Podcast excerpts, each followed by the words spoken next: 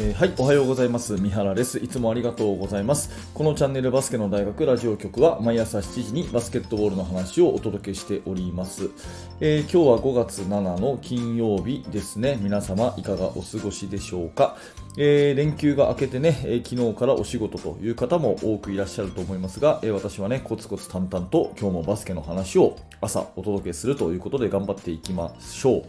えー、ではですね、今日のテーマは何かというとですね、ミドルのにてんの重要性ということでお話をしたいんですが、うーん、まあ、最近の エヌビーエー とかを見ると結構ね、そのミドルシュートっていうのは打たない方がいいよっていう考え方が広まりつつありますよね。えー、ゴール下が一番確実と、ね、でそれ以外であればスリーポイントシュートの方がですね、まあ、いわゆる成功率が高まるよっていう、そんな話一度は聞いたことあると思います。まあ、こういう私もですね、えー、それ自体は別に否定しなくて、えー、メルマガの方ではですね、まあ、スリーポイントシュートはためらわず打ちましょうみたいな回を書いた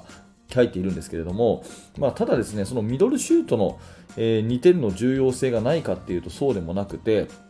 これ以前数日前にお話したかもしれませんが、その エヌビーエー のバスケットが、えー、最近ちょっと特殊なだけでですね、えー、他のヨーロッパとかいろんなリーグ見てもですね、あの普通にこうポストプレー、ハイポスト、ローポストのプレーとかって別に世界からなくなったわけではないんですね。結構普通にやっているので、えー、まだまだですね、ハイポスト近辺からのジャンプシュートとか、そういう緑のツーポイントっていうのはまだまだあの 打た、打ってもいいのかなというふうに思っております。で、えー、特に私が、えー、と今教えているのは高校生ですし、まあ、高校生、中学生とかであればですね、まあ、スリーポイントシュートももちろん結構なんですが、それだけじゃなくてやっぱりフォワード、センター陣がですね、ミドルのにてんシュートが打てないと、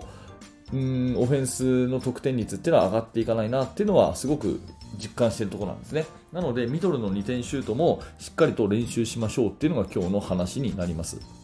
で、えー、これをもうちょっと深掘りしていくと、ミドルのジャンプシュート、にてんのシュートの何がいいのかっていうことをいつものようにみっつに分けて お, お話ししますが、ひとつめはですね、確率 ごじゅっパーセント で OK のシュートだということですね。確率 ごじゅっパーセント のシュートで OK。で、ふたつめはですね、もし打てなくてもインアウトが作れる。もし打てなくてもインアウトが作れる。ね、それからみっつめはですね、えー、スクリーンならノーマークを作りやすい。スクリーンならノーマークを作りやすいっていうことの、このみっつの話ををしていきたいと思います。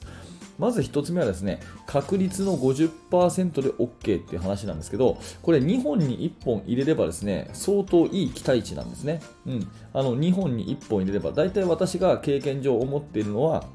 にてんシュートだったら ごじゅっパーセント、そしてスリーポイントシュートだったら さんじゅっパーセント、 このぐらいの数字であれば試合で十分に勝つための数字になると思っています。で、ゴール下の ごじゅっパーセント は誰もいなければ絶対簡単にできますが、ディフェンスがいればですね、意外とそれは難しかったりします。 ごじゅっパーセント ちゃんと毎回ゴール下を入れていくっていうのは結構難しかったりします。それからスリーポイントシュートもノーマークであればさんわりは入れたいところですけども、まあ、えー、シュート力がね、特別ない選手に放らせたらですね、まあ、ひゃっぽん打ってさんじゅっぽん入らない子も多くいると思うんですね。そこはまあ練習しなきゃいけないと思うんですが、でそれに対してですね、フリースローライン近辺からのジャンプシュートっていうのはにほんにいっぽん入れるっていうのはそんなに難しくないんですね。うん、ディフェンスがもちろんいなければの話ですけども、えー、そんなに難しくないので、必ずいや競り合うゴール下と、それからですね、距離の遠いスリーポイントに比べてやっぱりフリースロー近辺のシュートっていうのはノーマークだったら簡単ということが、えー、言えると思います。えー、にほんにいっぽん入れるっていう、フリースローラインあたりからにほんにいっぽん入れるっていうのは結構簡単なことなので、えー、ここは練習するとですね、誰でも身につけられる、そういう確率で試合に臨める、そういう場所じゃないかなって思います。これが理由のひとつめですね。で、ふたつめは打てなくてもインアウトが作れるということなんですが、まあ、最初からスリーポイント狙いのですね、プレーを組み立てたとして、えー、スクリーンプレーとかを作ってですね、じゃあスリーポイントシュートってなった時にですね、それ止められちゃうと、まあ、そこでもうシュート次の一手がなくなるんですね。まあ、ドライブで割っていくっていうのもありますけども、基本的に、えー、スリーポイントシュート狙いで打つつもりでいくシューターに対して、えー、もう詰め寄られるとですね、それは結構苦しいということになるんですが、ミドルシュート狙いのプレーだったら、ミドルシュートが打てなくてもディフェンスがただ中に縮まっただけなんで、それこそ外のスリーポイントシュートはノーマークになるんです。んですね、うん、なのでインアウトのいいプレーになるので、まず最初はですね、最初から外を打とうとするんじゃなくて、動きの中で作ってにてんのシュートを狙ってディフェンスを収縮させる。でそれが打てなくてもインアウトのプレーになるので、外のシュートがノーマークになるっていう、このふたつのチャンスが作れるんですね。なのでまずはね、最初からスリーポイントではなくて、まず最初はインサイドのプレー、ねえー、ミドルのにてんシュートも含めてゴール下やハイポストのシュートっていうのをデザインするのがオフェンスとしてはいいと思います。そこで打てなくてもディフェンスが収縮するんで、インアウトの、えー、プレー両方ともですね、あのチャンスが作れるということで、まずはにてんから狙っていくっていう、このにてんをね、えー、生かしていくといいと思います。これがふたつめの理由ですね。打てなくてもインアウトが作れると。でみっつめ、えー、スクリーンプレーならノーマークになりやすいというプレーですけども、